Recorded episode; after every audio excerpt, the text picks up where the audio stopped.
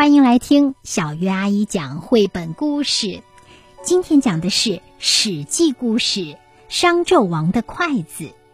商纣王的筷子，这个故事是由林高龙编著，由林一帆绘图的。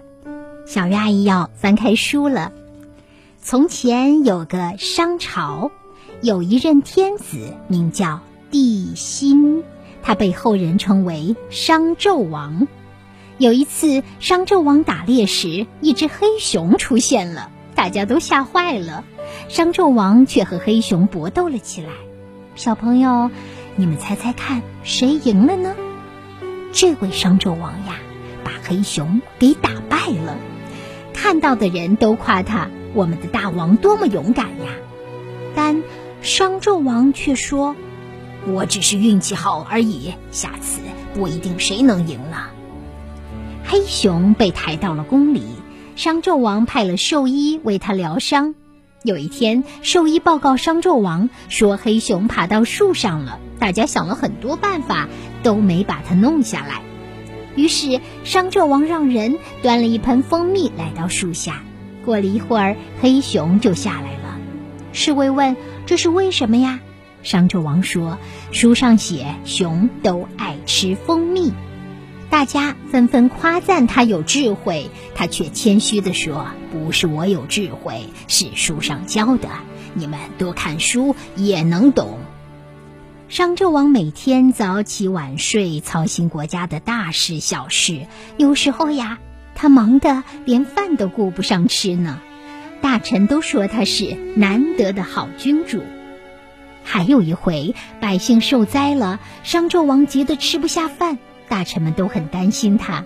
有一个叫费仲的人，拿了一双精美的象牙筷子来进贡，商纣王十分喜欢，把这双筷子收下了。当时有一位叫箕子的大臣反对说：“大王，筷子只是工具，没必要用这么贵重的。”但商纣王却说。我是一国之君，用贵重点的东西有什么不可以呢？自从用上了这双筷子，商纣王觉得吃到嘴里的饭菜都变得特别美味。过了几天，商纣王没有了胃口。他说：“桌上的杯子、勺子、碗、盘子，没有一个能配得上我的筷子。”费仲听说之后，马上送来了玉碗、银勺、金盘、犀角杯。商纣王开心地说：“嗯，这些宝贝才能配得上我尊贵的身份。”得到了宝贝的商纣王才高兴没几天，又发起了脾气。他指着桌子说：“这么旧的桌子，怎么能配上我的金盘玉碗呢？”大臣箕子赶到宫里劝他：“大王。”如果您什么东西都想用最好的，恐怕会招来大麻烦吧。但商纣王却大怒道：“我不用最好的东西，谁能用呀？”商纣王十分生气地赶走了姬子。他交代侍卫：“以后别让姬子再进宫了。要是费仲来了，赶紧带他来见我。”侍卫搬来最好的桌子，铺上了华丽的丝布，别提多好看了。小朋友们，你们觉得这下商纣王满足了吗？讲到这里，你是不是想起了渔夫和金鱼的故事呢？里面有一个总也不满足的老太婆。对了，小鱼阿姨还想到了爱心树那个绘本故事，也讲到了一个不断向树索要东西的男孩。可是呢？没过几天，商纣王闷闷不乐地说：“餐桌是漂亮，可是餐厅的墙壁、屋顶都太旧了，难看的要命呀！”你看，他又不满足了。于是大家开始装扮餐厅。费仲和箕子听说后都赶来了，可箕子被挡在了宫外，费仲却在前呼后拥之下来见商纣王。几天之后，商纣王走出刚刚装扮过的餐厅，又一脸不高兴地说：“里面是漂亮，可外面的墙壁、屋顶都太旧了，把它拆了，重建一个新的。”新餐厅盖好了，商纣王又说：“宫里就餐厅是新的，其他的房间也旧了，拆了。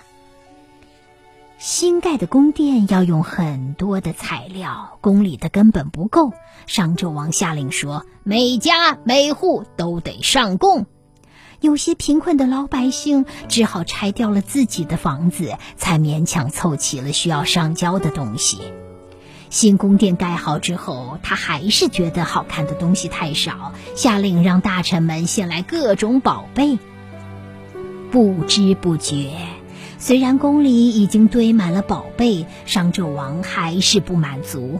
他说：“天下应该还有好东西，不管是谁的，不管用什么办法，你们都把东西弄到宫里来给我。”老百姓越来越苦。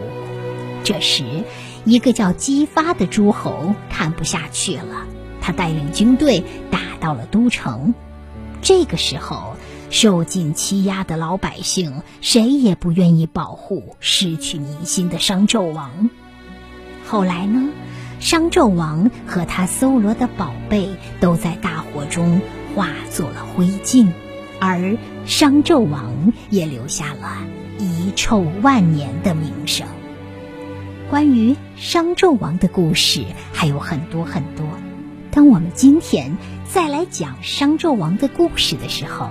请一定记住，商纣王的变化呢，有一个由浅入深的过程。他刚开始的时候没有克制自己的物欲，这个物欲呢就不断的膨胀，掩盖了他的眼睛，让他的思想蒙尘，他就变成了他自己都不知道的可怕的样子了。所以，身边如果有箕子这样的大臣，他如果能够听进。箕子的劝告，后面的事情就不会再发生了呀。还有，他还得学会提防那些讨好他、给他一些精美礼物的人呐，因为这是腐蚀一个人的开始。你说呢？好啦，这个故事我们就讲到这里。小鱼也希望听过故事之后呢，小朋友们对一些物件的喜爱呢，也应该。有所克制，比如说你喜欢玩溜溜球，那就不能一而再、再而三的不断追求更高的、更好的，堆满了屋子。其实呢，我们却没有心思玩了。我们应该提升的是自己喜欢的这件东西的玩的技能，比如说把溜溜球转好，比如说，也许你的跳绳不那么的精美，但是呢，你也可以跳好它，不是吗？好啦，这个故事呢是林高龙老师编著的。如果你感兴趣，也可以找来绘本故事亲自读一读吧。大一些的孩子呢，可以亲自翻开《史记》。小月阿姨觉得呢，《史记》原文也好，或者是不同版本的也好呢，它适合不同年龄段、不同阅读积累的孩子，选择适合自己的版本，让自己在阅读中不断的提升进步吧。祝你阅读有收获。